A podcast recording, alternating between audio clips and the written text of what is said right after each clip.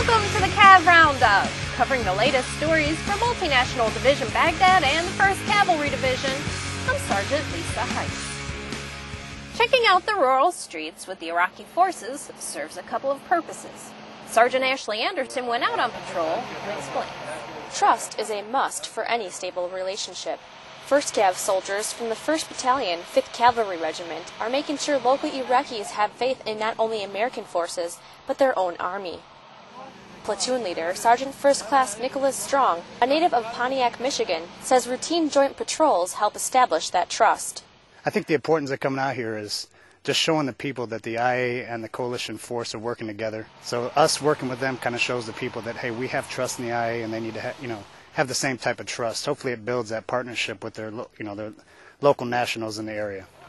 To help encourage confidence throughout the area, the two forces spend part of their time on the ground talking with the people and lending a helping hand to the kids. Basically, just get out together and uh, hand out some school supplies and uh, hand out some little beanie babies to the kids. I mean, one of the reasons all of us out here is we all support the little kids. I mean, that's that's one thing that keeps all of our motivation up out here.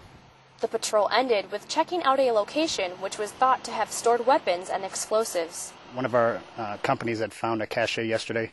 Uh, basically, we were just going back through the area, making sure that uh, nothing was overlooked, and uh, basically going through and sweeping the area one last time to see, make sure everything was uh, taken care of and disposed of. Reporting for Multinational Division Baghdad and the 1st Cavalry Division, I'm Sergeant Ashley Anderson. Soldiers with the 1st Brigade Combat Team 1st Cav Division are helping folks in a small town just north of Sadr City. Captain Brandon Ward from Corpus Christi, Texas, tells us about it. Um, well, I was impressed to see um, so many people in there being taken care of. Um, plenty of uh, providers, plenty of uh, employees working there, um, taking care of patients. That's, that's definitely a good thing to see that people are coming in and getting taken care of. These people were not asking for too much of us, and now they are uh, asking only for a few things and saying they don't really need our help for the most part. So that was definitely a good thing. The facility is doing well, but could use a little assistance.